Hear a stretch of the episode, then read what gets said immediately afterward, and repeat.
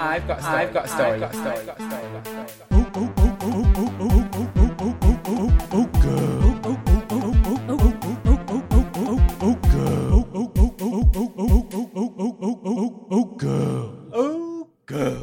Une lecture régulière des dernières tendances LGBT+, de la télévision et du monde en constante expansion du drag. Bonjour, mon petit poisson, je m'appelle Le Velvet Snatch, and welcome to Season 3 of Girl. As usual, I'm joined by our resident petite lurt, Stu. I'm assuming that means Thutter, hello.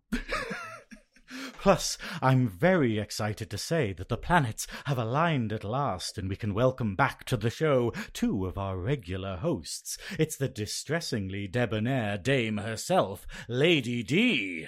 Bonsoir. And here she is, back from the cruise ship that they call life, and we couldn't be happier that they found out that she didn't have a ticket finally. It's the one and the only Downtown Abby Scott. Hello, nice to be back.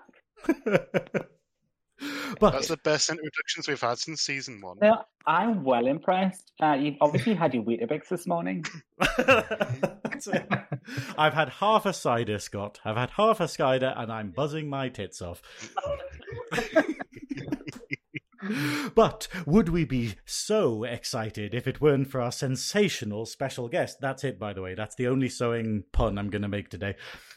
And I don't want to blow my own trumpet. That's a separate kind of pun. But anyway, but it's our artiste sensationnel and season 7 star of BBC's Great British Sewing Bee. It's Raph Dillon. Hello, bonsoir. It's me. Hi. Comment ça va? How are you? Ça va très bien, merci. How about you? How are you doing? We're doing great. How's the rest of the crew doing? How are you, Scott? Yes, they're doing very well. I'm really upset because I worked, it's going to come up at some point, but I worked on a cruise ship for a while. And the only French I ever learned was when I had to sing Comme d'habitude, or they were swear words from my friends. And unfortunately, I can't say them here, unfortunately. Oh, but that's the basics. That's all you need. Yeah. Swear words. It's what we focused on in school. Yeah. If that's the level of German, I can remember a few swear words, and that's about it. Yeah, I'm the same. German is just swear words now. Terrible. It all sounds like swear words. It's a very aggressive language. That's it. Everything does sound like a swear word. Like, even asking someone if they want a cup of tea is kind of threatening. Yeah. So, Raph, for the people that might not know, how might we know you? So you might know me from the Great British Sewing Bee, on which I appeared this year in 2021. We were legitimately addicted. So we had reality TV got us through lockdown, but we are massive fans of the Great British Sewing Bee. So we were fully obsessed, and we were your fans all the way through, just so you know, in particular David as well. Oh my God, amazing. Honestly, to me too, the first lockdown. I think it was the first lockdown when I first started Series 6. And initially I had heard of the show, obviously, but then I saw it on TV because everybody was at home. And I was like, oh, it's actually quite good. It's quite fun. And a friend of mine texted me one night saying, you have to apply for this. And I at that point, I only had started sewing for myself, sewing a few masks and stuff. And I'm not too sure what took to me, but I decided to apply, and then suddenly, had to do a lot of work, homework, and find out what it actually was. But I don't know if you want me to get into the details right now. I don't know. Absolutely. Tell us everything. Yes, exactly. All the behind the scenes gossip.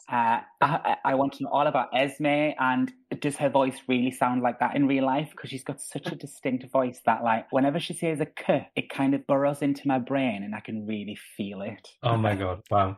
That's so funny. So, oh my God, I don't really know where to start now. Because you mentioned Esme, let's start with Esme. Initially, when I first watched the show, I thought she would be the very severe one and maybe the one I would get on the least with. And I thought Patrick was the big deal and you need to get on with him. And so, my biggest surprise was that actually was quite the reverse. I absolutely fell in love with Esme. She's so sweet, so nice, always very supportive.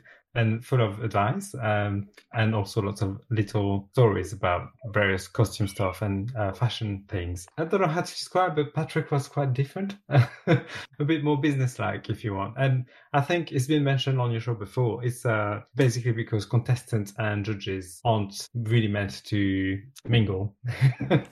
It was a bit more distant, let's say. And since the show's finished and filming's kind of come to an end, have those relationships continued or developed, or is it kind of like, right, see you later, bye for now, maybe if there's a press thing in the future we'll see you, but otherwise kind of leave it there? So since the show, no, we've not been in touch, and we've been told not to get in touch, really. Even, well, before the show was aired, and then after it was aired, it was quite a long time. And on social media, they their own persona, if you want. So I'm not even sure if it's even them being behind their social media. No.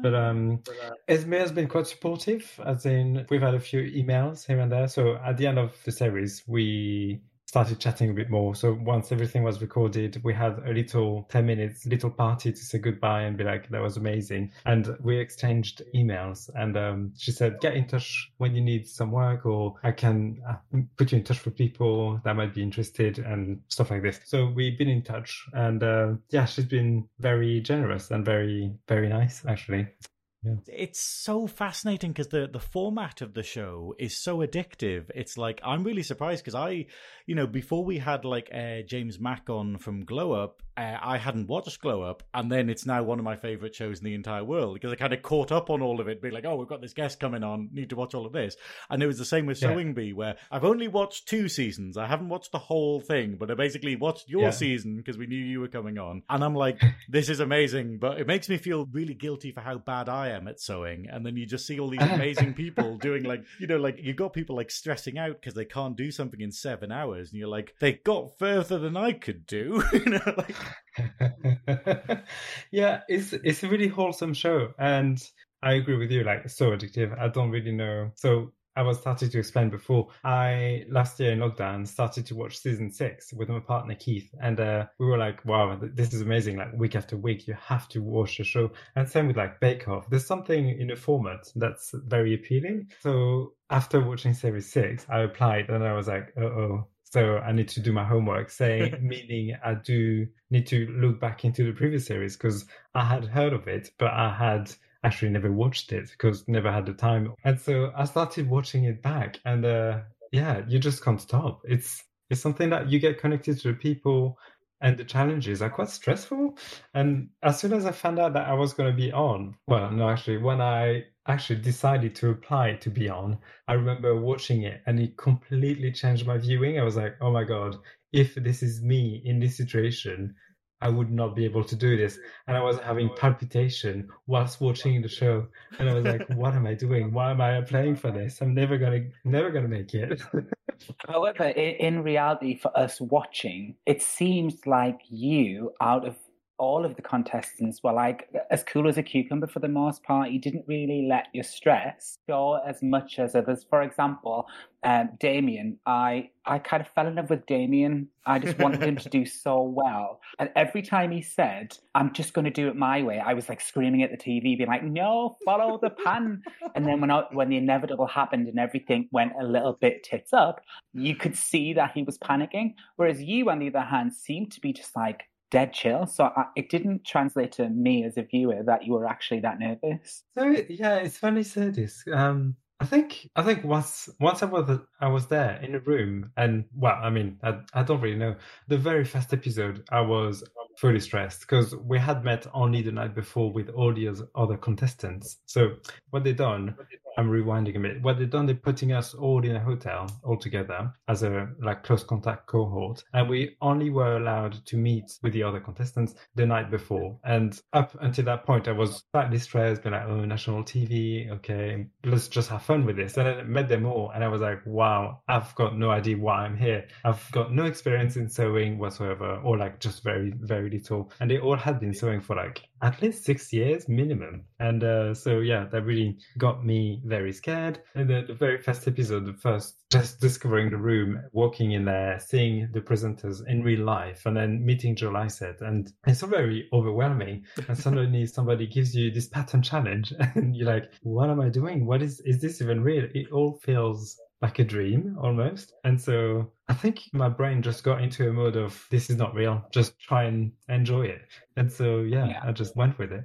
So was there anyone in particular that you, when you first met them the night before, was there anyone you saw and instantly had kind of, like, you were drawn towards? Yeah, I think a couple of people, because I think that first night we couldn't meet in more than 6 people still at the time. So they put us in small groups. Was that because of COVID restrictions? Yeah, because of the restrictions, we couldn't meet more than 6 at a time. And we were so outside, outdoors, 2 meters apart, or like respectful of what we had to do. I think the very first people I talked to were Loratu, Catherine and Serena, and I instantly loved them 3, especially Catherine. She, I think, instantly became my sewing mom in a way, and to this day it's still the same feeling. Like, we've got such a great relationship, and so I would say those 3 were the quickest and closest connections I made.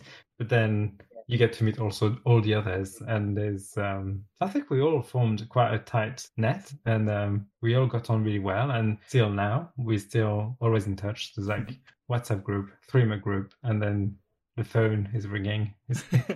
Yeah. When people like left the show, did they have to leave the group? Like, was it like you know how with RuPaul's Drag Race, where they have it where there's no outside communication allowed, and they're not allowed to see anyone that isn't part of the crew and stuff like that? Was it like that? It's going to be quite a big reveal actually, because I've been telling everyone that, like, to keep the illusion, to not reveal any secrets. I've been telling everyone that we were all asked to stand till the end, but no, we were all eliminated week after week. If you want, like, if you were gone, you were gone, you go home, especially because also restrictions, they didn't want to keep you around if it's not necessary. David's face there lighting up, and he was like, oh, secrets, inside gossip. Yeah, any exclusive, yeah. No, but it's interesting how it will have all worked, considering it was in the light of the pandemic and all of the different restrictions. And it would almost be good to have someone from another series on to compare the experience, because it must have been a very, very different experience. You wouldn't have been able to meet as many other people or engage with it and all of the kind of stuff that around that. But that must also have felt like when that time was over for you and that was it and it was done and you just kind of went away and disappeared into the night effectively. That must have been really tough for people as well. I think, yeah, because you put yourself through such an unusual thing. Like, it's so intense and you meet people which are on the same level as you, and you all love sewing. And so when you get told that this is the end for you, you know what's coming up, because they give you briefs of what's coming up for the following weeks. And so you have prepped for the following weeks and you want to show your best. But when you're told, this is it, this is your time, you really have that FOMO feeling, I would say. It must have been really tough for most people. How many weeks in advance did you find out what was happening? And did they give you an order, or was it a case of they just give you a list and you had to prep for it all? Oh, so about a month before, or like as soon as they tell you that you're going to be on, they give you 2 briefs for the first 2 weeks. And then they give you 1 week to prep and then send you 2 other briefs for the following 2 weeks. So you roughly have like 4 to 5 weeks to prep each brief. Out of all of the briefs that you did and all of the challenges and like the sewing, which was your favorite? God, okay. I really don't know which one to choose. It's like choosing between you kids. Can you? I think standing out in my like brain right now, I have the reduce, reuse, recycle week, which was the denim dress with a whale on it, which I really enjoyed making, and the meaning behind it. And then the other standout would have to be the Frida Kahlo outfit that I made, because I loved the colours and, doing the research for it as well. I loved, it's a really posh French name for the fabric, and it's kind of got holes in it. Yeah, go on. That was my fave.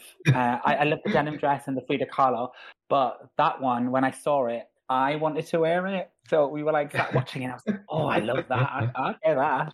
But that was lovely. I can't remember the name of the fabric though. So that's the broderie anglaise, I believe, on week one. Yeah. So there's a few ways to say it. There was quite a joke actually on set because obviously I'm French. And when I get a brief, I read it with my English accent. And so I would say, there is a buffet dress that we have to make. And so when we all met and we're like, oh, what are you planning for the buffet dress? I was like, what's a buffet dress? And they're like, how do you say it? Buffet. Oh, that's so cute. Buffet. And then, I think it was Adam who was saying, oh, I thought we would say like buffet, like you buff your car. So yeah. So we're getting down the buffet. Yeah, I like that dress as well. Yeah, I thought it was really lovely and it was just really elegant and like it was just lovely and I really, really enjoyed that one. So, and I also then went on to Instagram and like stalked them week by week and liked them all. So but I did love that one. Great.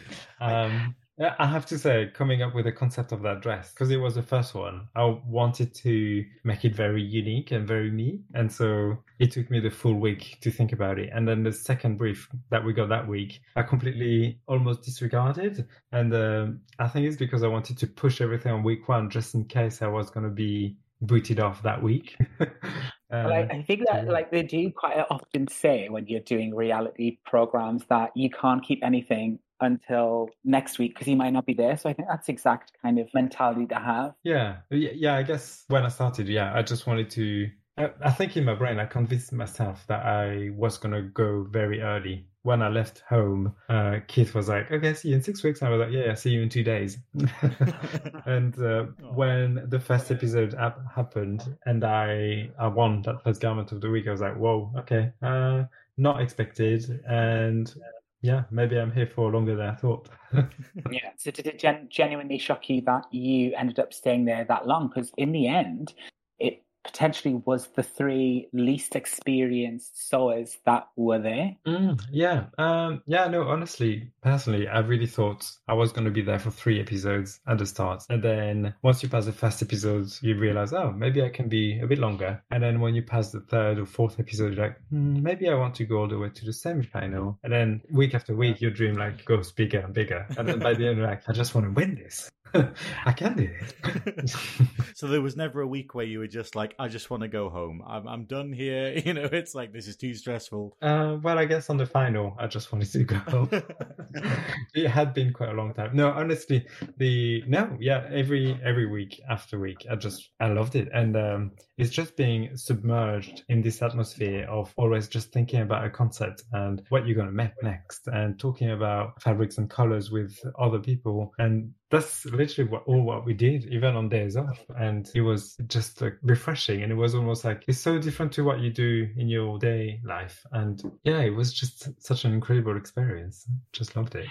So I got a couple of questions about some of the cast members that you were there with. And so my first one is someone that I was fully obsessed with to the point of like distraction, where every week he'd come on the television and I just wanted him to feel like a mother. I was like, I just want you to do well, because I didn't expect him to be there in the first place. Like, he wasn't the kind of person that you would equate to being a sewer. So when he was there, I just wanted him to do well. But what was Damien like in actual life? Was he really that chaotic? Was he a nice person? Because I just want to know. Oh my God. I love Damien to bits. He's genuinely the best human. He was there just for the love of sewing. He's started sewing a few years back just because he wanted something to do. And I'm not even sure. It was just like a hobby. And I love that his approach. He just came on and was like, I'm not going to pretend to do anything that I'm not. And it's just week after week overdone himself in a way. And he's the most funny person as well. He doesn't take himself seriously at all.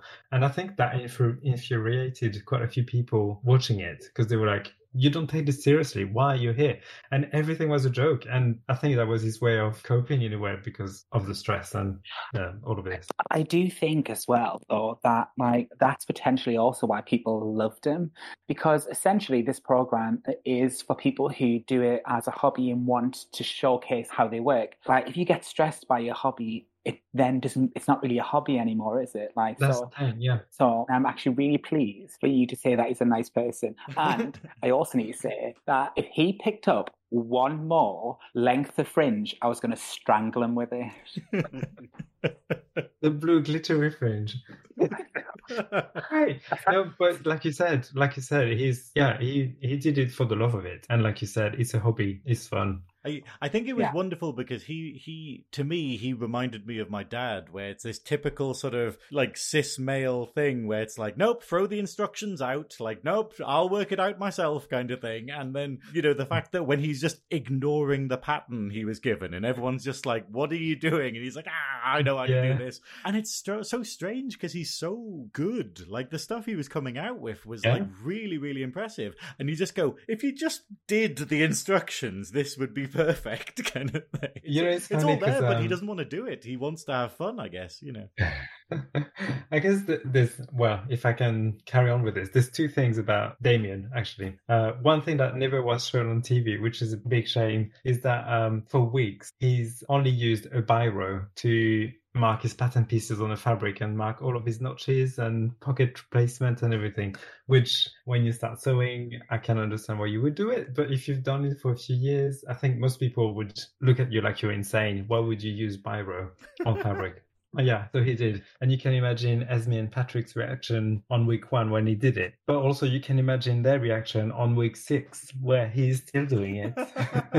And were they trying to give him some chalk? Were they trying to sort of leave it on the table for him and be like, maybe you should... Yeah, I think, you know, when they do the sharking around, when they come in the room and look at you and trying to be a bit scary, I think Esme would sometimes like drop a chalk on his table and be like, come on, please, now it's time. But what's funny is that I think initially they got a bit annoyed, but I think they understood that that's his way, and they had a good laugh about it as well. God, I nearly forgot about that. Sorry. What when they come round the room, is that the most intimidating part when they're looking at you like this? And another question: do you hear Esme's necklaces before you see her? That'd be great. Actually, yeah, a warning of the clink, clink, clink. There's Esme coming. It could be a horror movie. It could be like all the lights out, and all you just hear is the rattle of Esme's jewelry.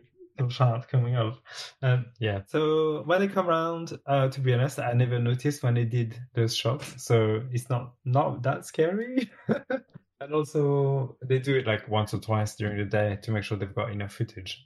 So I think I tend to ignore them when they were doing this. As to, do you hear them when they come? I guess you hear the crew around them before they come, because there's always about 16 cameras around you at all times. So the producers would be like, they're coming around, so you just do your thing and let them be.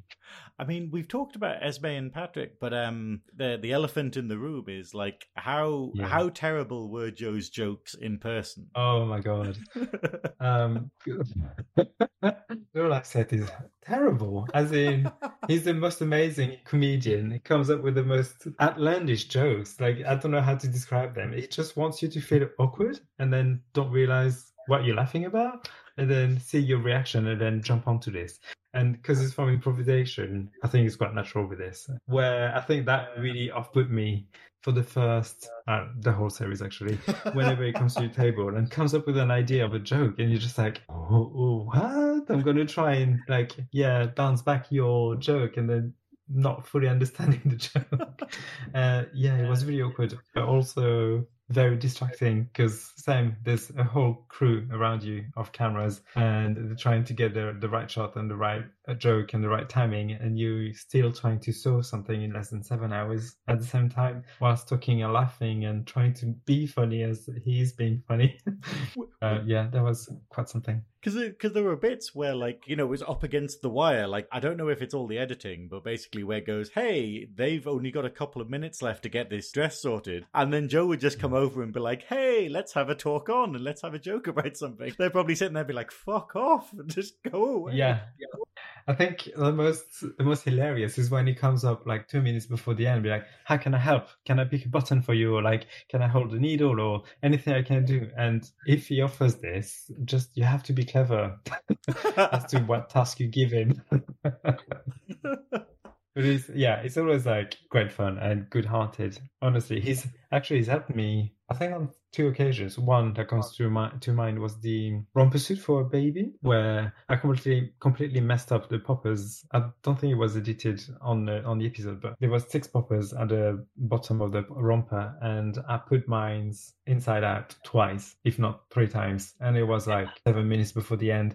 So you could see me being stressed in the corner, and obviously the cameras as well. So as soon as a camera and a producer would see one of us being in distress, of course, all the camera come to you with all the producers being like, "Hey, Raph, what's going on? Tell us through this." I mean, you only have 7 minutes to fix it. And Joel said, coming up to help. So, I'm not sure. Can you hold this and not talk?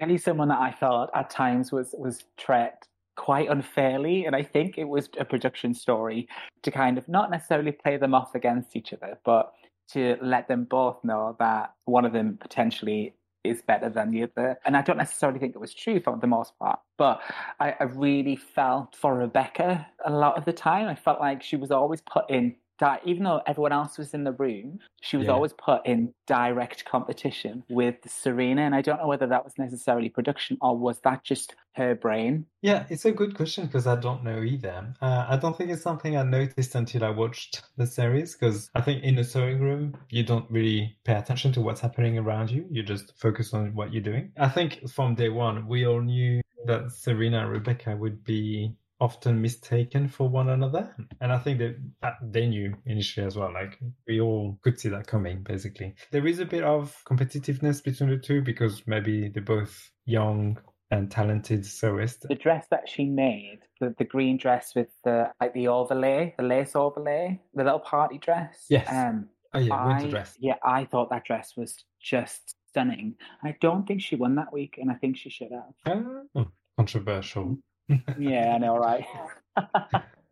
I think, yeah, there's actually quite a few dresses where I think we all thought, she's got it in the bag, or so-and-so have got it in the bag. And you sometimes are surprised with the result, but obviously the judges see something that we don't see. But yeah, I think, I don't think it was majorly controversial wins, well, apart from maybe mine with a winter dress against Damien. Sorry, Damien. Damien. Well, I thought so. Like, that was what shocked me about Rebecca's, that it wasn't even mentioned as one of like the great dresses, and for me, I just thought it was. I thought it should have at least been up there. But then Damien, like, I was at home thinking, like, oh, just give him a win. Go on, he's tried really hard. You know, it was dramatic as well. I think that weekend it was his birthday, so we all thought surely he's going to get it, but no, they gave it to me. Oh, okay, sorry. Sorry, Damien, but facts are facts. David, do you have any questions? To be honest, I'm just in awe. I'm just listening. I'm just listening to all of the gossip and all of the stories. And the only thing that I did, you did kind of allude to it at the start in terms of the first few that you were introduced to. Like, and I absolutely loved Catherine as well. And like, she was so gracious when she went. But like, she strikes me as the kind of person you want as an auntie. You know, everybody needs that kind of person in their life because she was so lovely. But I wonder, again, is that the edit or is she actually genuinely that kind of person? Oh, you know what I mean? No, it's not the edit at all. She's 100% like this. And so loving and supporting of us all to this day. She still, checks on us almost every day. Sends us like little gifts through the post. And yeah, she's very supportive as well with all of us and what we're doing. No, honestly, yeah. Like I said, she's my sewing mom. When she left on Frida Kahlo week, I could not talk. I was just in tears, like inconsolable.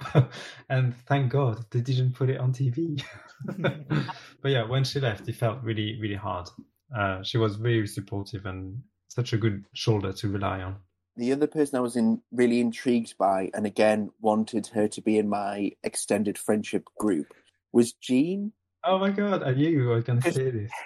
Did you? Okay, yeah. No, there was just something about Jean that I just was really drawn to, just the kind of person that she was. And I wanted to, like, again, I was like, I need a Jean in my life. Like, I need that person. But, but have you kept in touch with her after the show, or kind of how was she? Yeah, she's stunning. She's the same. We got on quite well because she left on week 2. There wasn't much time, but the little time that it was, we really bonded. We're quite similar. We love colours and we're quite quiet and reserved and not really sociable. So meeting 12 other contestants or 11 other contestants at once was really overwhelming for both of us. And then I think we noticed from afar that, oh, actually, she loves being quiet, and she noticed that in me as well. So we started talking a bit, and I think we bonded quite fast. And we kept in touch. We're still communicating, and I've dyed a few lengths of fabric for her for various projects. And yeah, we were meant to all meet last weekend, but sadly she couldn't join. But I hope to go and meet her soon. Fingers crossed. I think actually you could tell while watching it that actually everyone was very close-knit, because when people were getting eliminated week by week, everyone was just so supportive of the people that were left. And you don't often see that very much in reality TV, do you? Like, someone's always a little bit annoyed that they went and they shouldn't have gone. But was that really reflective of what was actually happening? Yeah, completely. I wish there was like any gossip there, but there isn't anything nasty about the show. It's all, I think they cast us there not for the competition and not for showing that we're better than anyone else. I think we're all there because we want to outdo ourselves and like in competition against oneself rather than everybody else. And so in the sewing room, we all often check on each other and be like, how far are you getting on? Like, how much have you got to do? And can I help you? And so, yeah, whenever somebody would leave, it'd be always a shock and it would be always sad. And so we'd have every night that somebody would be eliminated, we'd have drinks on a terrace and say goodbye. And yeah, sometimes it was really hard. And I know it's part of the competition. Well, we don't call it competition. It's part of the show. It is a genuine feeling that we were all there. And because we were all in the same hotel, 24/7, the bonds were tight and real. Yeah. Mm-hmm. I've got one more question about a cast member, and then we move on. I just want to know everything. So Fari, she seems so lovely, and Adina as well. Like, they just seemed so sweet, and I just was so stressed for them. Were they legitimately always like that late, or was that just a trick of the camera? Oh God. No, they're legitimately always smiling and always positive about everything. Like, on the first week, Fari did quite poorly, and she was terrified that the judges would say something very bad about what she did. But actually, they didn't. And she was so graceful and so thankful when they gave the comment back. And she was like, I so appreciate that you don't push us down. You try to like say the right things and notice what's good in what I've made rather than noticing what's bad, because it's the obvious. It's not just them too. Adina and Fari are very positive people and very warm, and there's nothing that would unfaze them. And I don't think I've ever met people like them. And they're such good humans. Like, I wish I was more like Adina, who always has it's always positive and all about life experience and seeing life on the bright side, I guess. And yeah, and Fari's similar, very, very positive all the time. I just loved the diversity of the actual cast. They were from all different backgrounds, where, we had a lot older people, because we've had like guests on from Glow Up, and in Glow Up, it's kind of like going, the age range is kind of similar, where it's like this sort of 10, 15 year period. And this, we were like, whoa, we've got grannies, we've got people who just graduated, we've got like cis men who have just taken it up as a hobby. It was wonderful. And then all of them had their own experience with different things, where they're like, oh, I've never done this particular pattern or this style before. And you could kind of see that when they were learning it that week and being like, oh, okay, I've never done this before. It was like, I don't know. That's not even a question. That's just me saying how much I loved that. Yeah, it's true. It's really nice. That made me think of... During the application process, they ask you what type of sewing you do and have you sewed a few various things. So there's always questions about, have you ever sewn swimwear? Have you ever sewn lingerie? Have you ever sewn sportswear? Have you ever sewn ball gowns? Like, quite specific questions and specific sewing as well. And I remember thinking, I have never done any of this, because everything I've done is 5 shirts for myself, a few romper suits in the past, which were terribly made, and a jacket. And so I was terrified But then as soon as you get there and start to know the people, everybody's in the same scenario. Nobody's ever done any swimwear. Nobody ever sewn any underwear or anything like stretchy or technical fabric. It's quite funny. So that all put us, although we all from various background and various experience, we all sort of were the same home sewers who only sew for themselves. Yeah. I was going to say, did that make you, after reading the application, like I looked at the Great British Bake Off application form and there was all the different things you have to bake. And I was thinking, I haven't made that, but if I was going to apply, I'm now going to go away and practice those things. So did you rush off to make swimwear and lingerie and all the other things? Or did you just go, no, I don't know what I'm doing and I'll turn up and deal with that if I have to when I get there? So I think personally, I tried to do as much as I could, although I've never done any swimwear or underwear. Maybe there's a niche there. Maybe I should go there.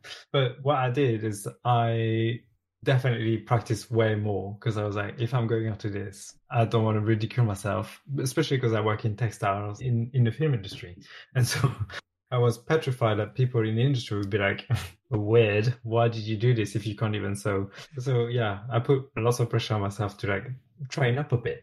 I think some of the people, I'm not going to name anyone, they just thought, I'm just doing it for fun. I'm not going to try and do anything else. And I think I was waiting for you to say it. It's like and that person is called Damien. Yeah, I'm not thinking about it's Damien. No, it wasn't actually. I think that's what the producers were looking for. They know exactly what they're looking for. They don't want people who know how to do things, basically. If you look like you've done everything before, I don't think you've got any chance to be on the show. They want people who are fun to watch, who can talk and sew at the same time, and who have some quirk, and who are actually experts, because it's about home sewing.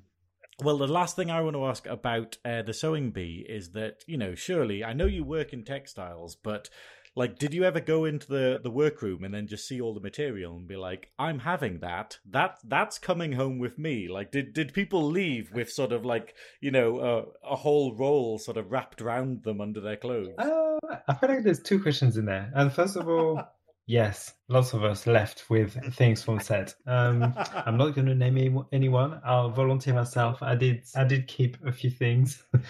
I'm sure they were there for us anyways. And the other part of the question about me working in textiles and how I felt about the workroom, they have a very good selection of fabrics, and I do have a very keen eye because of my work. Yeah, what they had, you don't find in a fabric shop usually, and they've got like good quality silks and velvets and nice like prints, which it's really nice to see.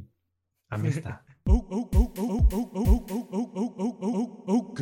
So it seems like from what we know about you that you seem to have a lot of hobbies. Like, we have it where you do gymnastics, you play trumpet, you've learned how to sew, you work in textiles, you're in movies. Like, I'm assuming that, like, you're in movies because you're already in textiles, or is it something that you'd want to get into? I guess, I've got lots of hobbies. I think, I don't know why. I think growing up, my parents always pushed me to try things, but also stick to them. So I played the music, I played the trumpet in a few orchestras as a hobby, although I wanted to be a trumpet teacher when I was maybe 16, 18. So I started give private lessons, trumpet and music theory. And I realized quite early on that actually I'm a terrible teacher. At that age, I had no patience. So I didn't want to carry on with this. And so I turned my eye to something else and happened to be interior design. So I studied interior design. And I think opened my mind to like a creative world, which I always knew about, but I never really fully dig into it. And then discovered more, obviously, when you move out from your hometown to a bigger town to study, then you meet new people. And especially if you study in a creative field, you get almost exposed to various stuff like that open your mind, basically. And so I think from then, I started to be more curious and I wanted to travel, and that's also related to my family and my parents, who always said if you want to become your own person you have to move away from your parents by about 50-100 miles. And so I did that. I moved away from this tiny little city called Cholet to Nantes, to then Paris, to then Berlin, and then to London. And so I've always had that explorative side, and so I guess it translates in my hobbies. When I moved to London, somehow coming from Berlin, I had stopped playing music. But when I came to London first time, I got in touch with a few gay orchestras here. And lucky enough, they were looking for trumpets. So I started playing with them. And then I was part of the big band with them. And then the orchestra, the wind orchestra as well, with which we play with like London Pride often. And we've been on European tours and, yeah, played in various places that are unusual. So I think to go back to the hobby and the explorative part, it's always been a part of me. And the more you do, the more you want to see. And the more you travel, the more you find stuff, you like confront yourself to stuff that you don't know. And I think that excites my brain. And that's why I started gymnastics. And that's why recently I started rollerblading. Because actually, Becca, my model for the final, who's also a friend, she started rollerblading. And I was like, I'd love to try that. So yeah, I did this. And yeah, I think hobbies come and go. It's just for fun. And I just love discovering. Girl. Right, so we've got some wonderful little fan questions that were sent in to us. Scott, have you got one? No. I'll go, because Scott's looking for his in the chat. My question from Opium. And now Opium has said, do you prefer to pin or baste layers of fabric together when you're flatlining? Oh, that's a good question, Opium. Thank you very much. And first of all, what is flatlining? I was hoping you would tell me. Well, so I think I've only just recently started quilting. Yeah. I've done 20 panels so far. Wow. I'm very slowly getting, 20 strips of 6. They're yet to be put together into a proper panel. But anyway, we all have to start somewhere. And my understanding is that if I was going to layer the fabric, I could pin the layers together to then sew them through. Or you can get this basting spray, which sticks them to then sew it through. So I'm assuming that it's the... Would you rather stick it with the basting spray, or would you rather pin it in order to push the material through? Well, it's also with basting, is it's basically doing it very loosely. So basically, sewing it really, really loosely in a way that you can kind of just pull it out. God, we've got so many questions out of these questions. So to me as well, basting to me is a very loose stitch that you put through 2 layers. Or 3 or more, to mark your seam. If I answer the question, pinning or basting, for me is none of the above. I don't really use pins, sorry. And I don't baste. That's really bad of me. But I think I like to just play around and push everything in a sewing machine as I go. I know it's terrible. I try to line up my notch if I mark them. But then, can Opium tell us at some point what is flatlining? I just Googled it, whatever. So flatlining simply is the process of cutting your pattern from an underlining support fabric and mounting, brackets, attaching it to your fashioned fabric. The double layer is then treated as one piece going forward in the construction. It is a vital part of sewing a Victorian bodice. Great. The more you know. Thank you very much. We've all learned that. Thank you, Opium, for teaching us about sewing. Wow. And had we not asked that question, had we not got that answer to find out what it was, this conversation would have flatlined as well, because none of us knew what we were talking about. So, so I feel like maybe I completely misreplied. It's amazing though, Raph, that you don't pin or anything, because what you end up with is so precise and so nice. I wouldn't have anything close to a straight stitch if I didn't sort of put tons of pins in, kind of thing. I totally rely on them, whereas it's like, well done.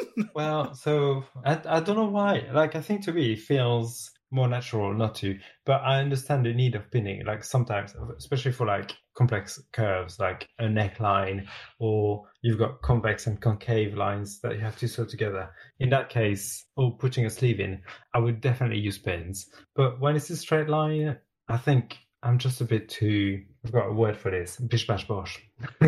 I just want to make it fast. And usually it works. If it doesn't work, maybe it's okay to get on with it. I have a fan question from Graham. Graham would like to know, what is the worst material I've ever worked with? Mm. Is it your licensed jokes? All these questions. Really good. Recently, I have made a boiled wool jacket. And it wasn't it was okay to sew with, and it wasn't too misbehaving. But I guess because it's so chunky, when you get to inserting things together, like neck again, or under a sleeve or something, where you get 4 or 8 layers of fabrics together, it's quite hard to push it through the machine. And it's quite hard not to break your needle. So I would say that's quite tricky. And then another one that's very tricky, obviously, is a sheer fabric. A very light organza or even a muslin sometimes can be very tricky to sew with. What is a boyant wool exactly? Ah, I wish I had a scrap to show you here. I don't think I do. But it's basically a nice wool that's been nicely woven or knitted and is put in a very, very hot bath, to the point that it's boiling, and what happens is that it all felts, and so the wool gets very thick and very dense, and so yeah, that's what it is. It's just very, very thick wool. I think after this conversation, I would be 100% ready to go on to Drag Race just to sew things. Yes, I feel like I've learned so much in the last hour. It's unreal. Did you mean to say Drag Race or Sewing Bee? No, I meant Drag Race, because you only have to sew once in Drag Race. I mean, you have to be a drag queen, which I'm not, but you'd only sew once or twice in Drag Race, I'd imagine, through a season. I don't think I could handle the absolute stress of sewing every week. I mean, 5 years ago, I knitted a scarf, and I'm still riding on the coattails of that. It's just like me trying to cross-stitch. It's been going on for 5 years, and I've not finished it. It's just so slow. Well, I'm just so slow at this. So when I finished my dissertation, my master's is over and done with, David bought me a crochet set from Aldi, and it's Luna Lovegood, because Luna is one of my favorite Harry Potter characters ever. Oh yeah! And it's so she's I've got to cross stitch her. So I've never done crocheting before, so I can imagine when I start it, I'm probably going to be replacing the mental breakdown I'm having with my dissertation with the mental breakdown of crocheting Luna Lovegood. I did some crochet as well at Christmas. I think it was last Christmas. Yeah, Keith, my partner, got me a little duck to crochet, and I loved it from the first minute, and so I finished it within 3 days, and I think you could see it on the Sewing Bee at some point. It was there in a corner, it was with me as a reminder that Keith was around. Oh, David, I feel bad that I'm not this nice about you. Okay, it's fine. Have you found your question? Yes, I have. Scott? I have. Yes. So I got a question moving along. From Orla. And Orla said, what shortcuts did you take to save time?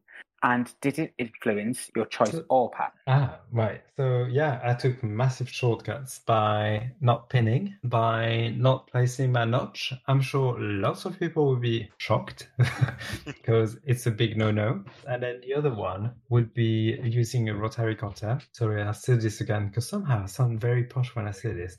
Rotary cutter. And yeah, that just allows you to just speed up things and just go for it. I saw them getting used, and I thought, oh my God, they look so much fun. But also, I'd imagine if you make a small mistake, you've ruined it. Yeah, so they're very, very sharp little tools, are very handy. And yeah, many a times I had to recut the same thing again and again. Or sometimes you just catch the top of your finger. So you get like very nice trim nails or very nice trim... finger.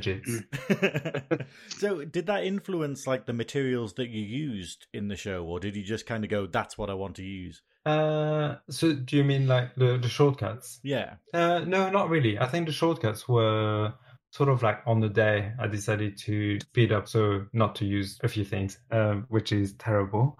But yeah, the fabrics that I chose and all the patterns that I chose or drafted myself, I did it with a vision, if you want, especially for the Made to Measure, the third challenge in the episode. I would think a lot about it before and choose the fabrics to fit to my own vision. And yeah, on the day when you get to actually cutting and sewing, I was like, oh, okay, that's interesting. That doesn't feel really well in a sewing machine. And yeah, somehow I caught everything in, and at the end, everything is not fully well executed, basically. Yeah. I've got another question by drag queen Orla Dis, who's asked, how did you design the whale dress? So when they gave us a brief, I'm not sure if there's a straightforward answer to this. I think it was a combination of a few things. The brief they gave us was obviously reduce, reuse, recycle. And they told us we had to make a dress out of old pairs of denims. To me, it sounded sort of already done. I thought that challenge had been done before. I'm not sure if it has. I've not checked. So I just thought I wanted to do something a bit different. And so I came up with a concept quite fast. I didn't have really much time to think about it because, as I said before, they come in two, the briefs come in pairs. And I think the other brief that week was Frida Kahlo, or the one after, I can't remember. And so I focused a lot of time on the first one. And that one I was like, oh, it's just pairs of jeans. I'll just cut them in strips, assemble somehow, two simple panels, and that's it. At that point, I thought I wouldn't be there. So the concept was very, very not really thought through. And I was just sort of overlooked it. And then when I was still there, and 3 days before starting shooting it, I was like, okay, this is now in 3 days and I need to come up with an idea. So lucky enough, as people were eliminated, everybody gave each other's their pairs of jeans that they had already planned. And I hadn't planned anything. I honestly thought I would be gone. So I had no jeans with me. And when Jean left, she somehow had a massive pile of jeans. And she said, Raph, I want you to have some of those. So please come and help yourself. And when I saw the jeans and I saw all the colors of jeans and denims that she had, I just was like, wow, that's perfect. I can make a gradient of blues. And I think the idea came up then. And I was like, oh, that's just going to be about water. Somehow the waterways came in the picture doing the research about denim and realized how much water is needed. And yeah, so I think it was a combination of a few things, just the luck that Jean had so many jeans and the research that I did. I think sometimes when you come up with an idea, not having time to think about it too much helps. Okay. So since the show wrapped, obviously you kind of then got thrust back to kind of a relatively normal life. What have you been doing since the show wrapped and since the show aired? So since the show finished recording, I had 1 month off because it was still the lockdown going on. And so my industry was sort of still stumbling back into shape. And so I didn't work for about a month, which was great because I could rest a lot and not think about sewing for a full month. And then after this, I went back to work. So I work in textiles in costumes. I've been doing this for 9 years now. And so as soon as I was needed, I went back to a new project and set up a new workshop somewhere West London. After that, it was Christmas and I jumped on to another film, which was a Marvel film, which I'm still on now. And it's been my whole life since then. For now, it's trying to juggle between the two, all the opportunities and the full-time job, which is quite demanding just because of the nature of shooting on set every day.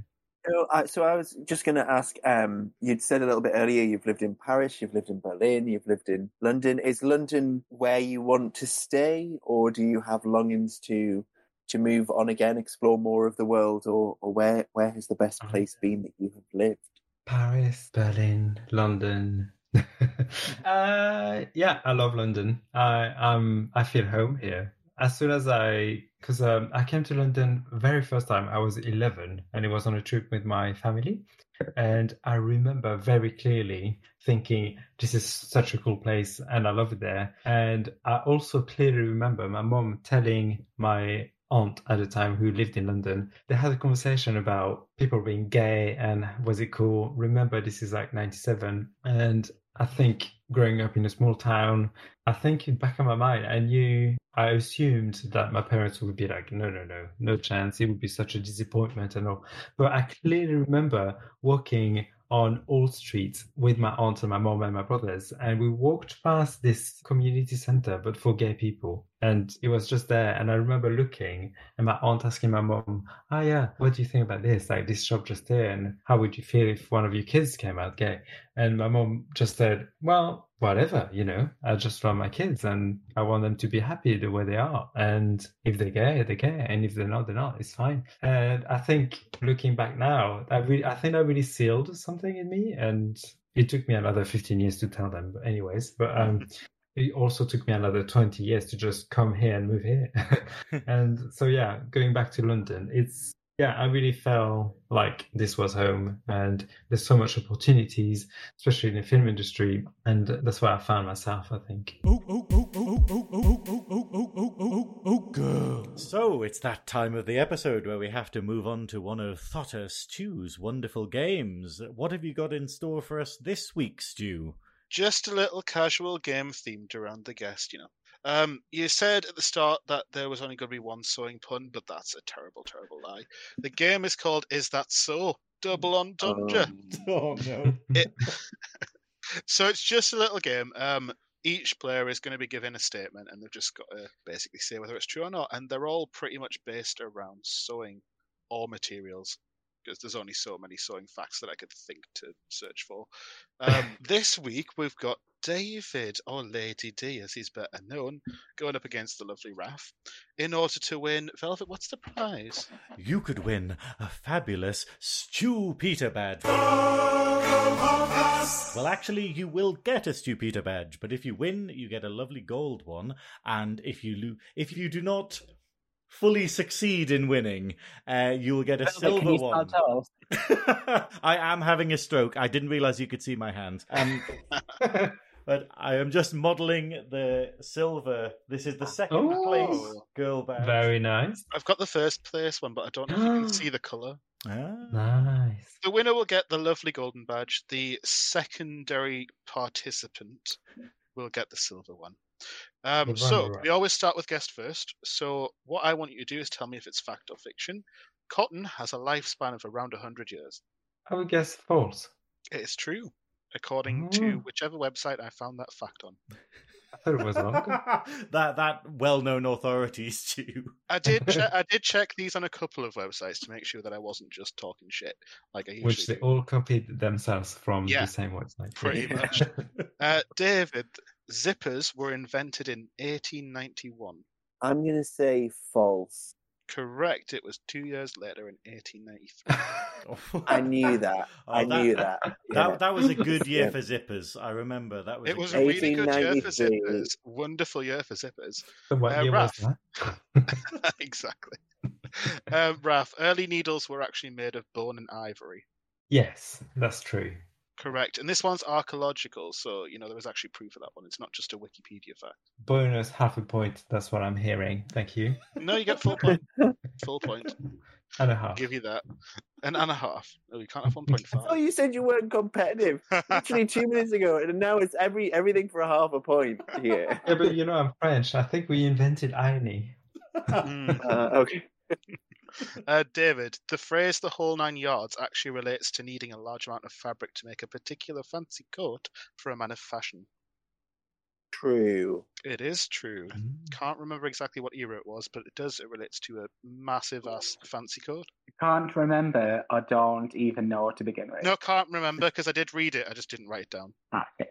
It's another fact, you see. These are actual facts for one episode. Raph, the sewing machine was invented by Thomas Saint in 1791. I'm going to say that's false. It is. It was the year before. I knew that. Seems to be a pattern with these years. I should really actually put in some correct answers. People are catching on. David, a poly cotton blend is usually 65% poly and 35% cotton. I'm going to say true. Fiction. It's the other way around. It's 35% poly and 65% cotton. I wouldn't know because I take the biblical approach, and you should never wear cloth made of two different fabrics anyway. So. Exactly. Otherwise, you have to. What do you have to do if you do so? It is an abomination. You learn to your neighbour. Yeah, it's the same as eating prawns and various other things. So it's not good. So yeah. So you have to give your daughter away to the goats. Something. Yes. Yeah. Well, it's a good and interesting fact about polycotton. I had no idea. Thank you for teaching us. I feel like this is all a learning curve for everyone. Raph, the earliest known natural fabric is called flax. Yeah, true. Correct. According to the internet. I thought it was a plant, but I guess it could be a fabric as well. It's a natural fabric, so I guess they've turned it into fabric at some point. Exactly. David. I like the idea someone saw a plant and they were just like, I'm going to wear that. That's going to be a dress one day. Well, what do you think? What do you think cotton is? Isn't that cotton? Yeah. Yeah. Well, linen as well. Mm-hmm. Yeah. Quite cool. And to be fair, silk comes out of a worm's bum. Yeah, someone saw that and he was like, wearing it. Turning that into a dress. I'm having that, yeah. David, lazy daisy is a common type of stitching pattern. True. Ooh, easy win. What is it? Oh, I don't know. I don't ask that. I get a name and that's it. I didn't. I thought it was a drag queen at first. I thought that's where we were going with this, you know? Yeah, it probably is as well. Raph, drain pipe jeans were a fashion trend mainly in the 70s. In the 70s, I'm going to say false. Correct. It was the 60s. Ooh.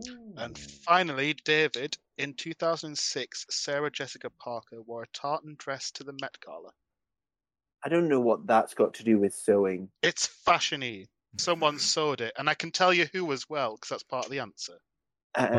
But I'm going to say, based on the theme of the years, that is false, and it was a different year. No, it was actually 2006. It was. Oh. It was an Alexander McQueen. Ah. The trick in that was the fact that Sarah Jessica Parker wore a tartan dress, to be honest. You wouldn't expect it.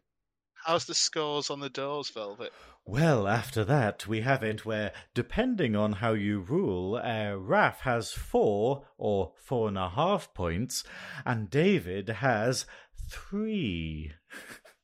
Congratulations, Raph, you've won. I win. That's the first time I ever win anything.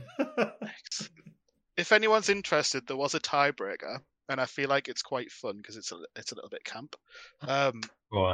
How many pounds of meat were used for Lady Gaga's meat dress? Oh, I don't know pounds. Can we do kilos? Not in my mathematics. Get on Google. Damn. Get weight conversion. I can convert it. Okay, I'll convert it. 53 pounds. Hang on. Okay, you're going 53 pounds. David's going 53 pounds. I'm going to go for 40. That's just a random guess. I was going to go for about 87. How many kilos would you like to guess, Raph? And I'll convert it. I'm gonna guess 17 kilos. That would be 37-ish pounds. David's the closest. It's 50 pounds of used for the dress.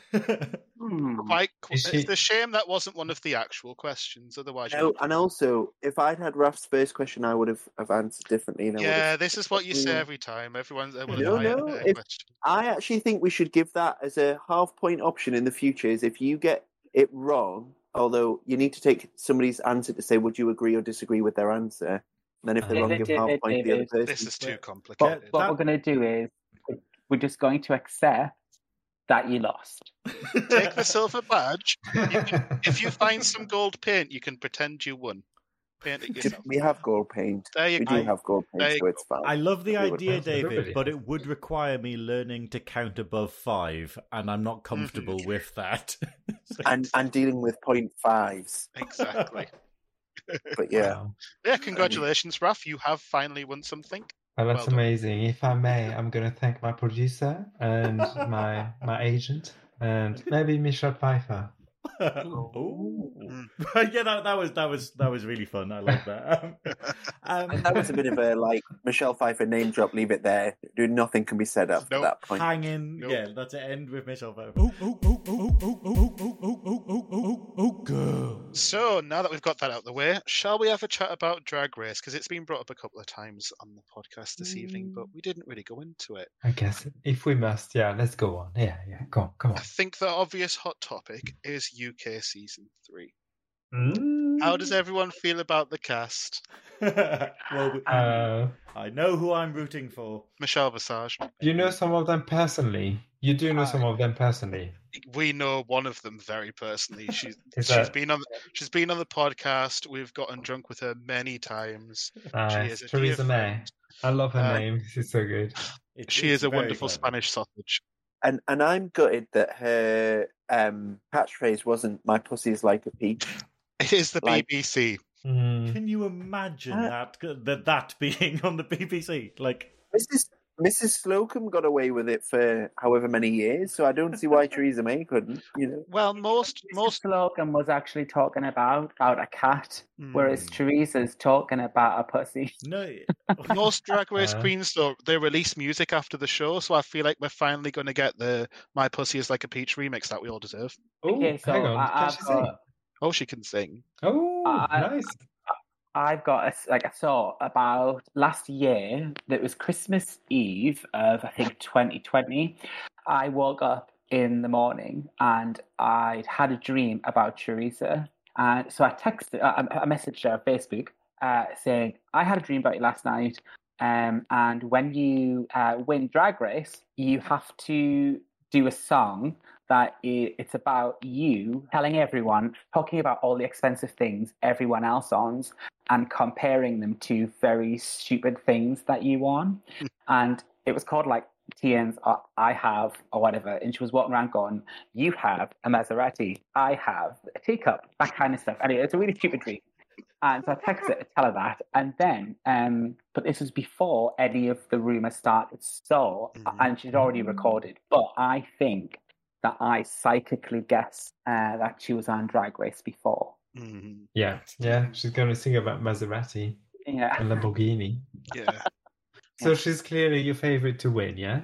I mean, you can't not root for one of your best friends, can't you? I don't know. I'm in a position where we'd never hear the end of it if she won, so it's that. It'd be great. I'd welcome bragging for ever in a day. She can send me one of her infamous voice notes every morning saying, "By the way, I won." I would not be mad. All I'm excited for is the wigs, which we know that's been a regular feature of mine when it comes to the podcast, is Theresa's wigs, but I cannot wait to see what wigs she is going to have that she's going to, like, because, I mean, we've seen a lot of what Theresa does up here now, and we've seen lots of things that she's been in, and I'm like, I can't wait for the wig reveals. You know, that's it for me. That's what I'm waiting for. I know that's nobody else, everyone else will be like, she's wearing a wig, great, move on. Like, I don't care. I can't wait to watch because I've actually never heard of her. Sorry. But, I've been looking on Instagram and it looks amazing and very promising. And she's, I think, in my top 4. If anyone had a top 3, and I've got one. What's your top 3? So, yeah, okay. I think I said top 3 very loosely because it's actually top 5. But obviously, Theresa May. And I quite liked, last year, loved her, Veronica Green. I was so sad that she had to leave. So can't wait to see what she comes up with this year. Yeah. And then I quite like Charity Case. Is that her name? Yes. Yeah. She looks very quirky. I like how sometimes she can look like Sharon Needles and sometimes like a creature from somewhere else. And I think she's got she's quite established and quite known already, and she's Raj's drag daughter. Yes. Oh my god! Wow. Charity, I know Charity. I've met Charity in person. We've been talking for years. Charity is one of the daftest, most lovely people you'll ever meet. Maybe. She'll be dressed like the spookiest, scariest creature, and she'll run over to you as if she looks like she's going to kill you, and she'll just cuddle you and be dead lovely. And she's so charming, and she's got time for everyone. I'm obviously. It's a struggle because I love Theresa, but I'm also very torn because I love Charity. If she's Raja's daughter as well, I guess she has high standards. No. I mean, Raja being winner of Series 3. Right? Maybe winning runs in the family. Mm-hmm. Oh, that'd be cool. I mean, if they can double crown, you know, Theresa and Charity, I ain't gonna be mad. I have to say, I'm gonna watch it because Series 2 was so good. I think it's gone down from all of the top Drag Race seasons and stuff that everyone's posting. UK season 2 just kind of seems to go straight at the top 5 for almost everyone. And wow! I can't disagree with it though. It was just, season one was good, but season 2 it's like, right, they've got the formula, they've established the UK version, and then you put Bimini in it. Yeah. Oh my god, obsessed. I wonder how it's going to go with Series 3 because there's a potential to go away from the US version. I hope there's going to be more, when they did that episode where they pretended to be in Coronation Street or EastEnders. Oh my god, that was so good. And then you've got Taze, who's literally a model being that character. Yeah, like, it's good because when you look at the cast, even though there are some that would be considered looking more like a pageant type or a beauty element, you listen to the Meet the Queens and you're like, okay, they're already a little bit funny. So when you get them doing acting challenges and stuff, you know that it's actually going to be quite hilarious. Like Elle Vidae, absolutely gorgeous. Out of drag too, very, very good looking. But doesn't list themselves as being necessarily a beauty queen. They're all about the acting and the singing and the dancing. Yeah. So it's great to have that because you want an all-rounder. You know, an all-rounder is the one who's going to get further, aren't they? And I'd be a bit dumb and ask for, you know, Elle Vidae. Ah, I just got it. Hell of a day. Oh my god. Like, I've seen her name and in my head I've been saying like Elle Vidae, love a day. Love a day. What does that mean? Have you thought of tea? Hell of a day. I mean, to be fair, to you, Raph, there's a queen up here called Tess Tickle, and it took me, and this is no joke, about 6 to 8 months to put together that a name meant testicle, and I don't know how I missed that to this day. And to be fair, it took me a very long time for Lucifer as well. Didn't realise it was meant to be Lucifer. Really? Yeah. Also, we do need to ask the one last thing is, where can all of our listeners find you on social media? Oh my god, you can find me on Instagram. My handle is Raph so and so, but there's a space between Raph so and so. There's a pun. Sorry. It's brilliant. Stu, do you have anything that you'd like to promote? Just keep following Girl Global, like us, share us, tweet us. We're on the Instagrams, the Facebooks, and the Twitters. Yeah, just send in any questions you have for any future guests. Show the love to the guests. Follow them all. Follow our lovely hosts, all of them, both the regular and the special guests. Yeah, and be gay, do crime. Okay, so I feel like I just need to plug something because I don't get to do it very often. Don't do this. Don't for those who don't know, about 4 months ago, I was part of the team that won the Greg's Marketing Challenge. Nice. Well done. You've plugged it more than the actual market in itself. I know, right? But yeah, so there we go. That was... That was some wonderful and totally new and unheard information right there. Yes. Mm-hmm. And the plugging was very natural as well. Oh, yeah. It always is with Scott. He's gaping. Boot. And not a fact. David said it first. Speaking of gaping, you can find me on thevelvetsnatch.com and on my Instagram. And I've got Twitter, but do I use it? Fuck no. Yes, so that's that. David, have you got anything to promote? No. I won the Greg's Marketing Challenge. No. I don't have any meaningless kind of university-orientated tasks that I feel I need to justify. I was an Orange Blue Peter badge winner, top 54 out of 12,000, but that was 17 years ago and I've moved on and don't feel the need to mention it, unlike some people with marketing challenges.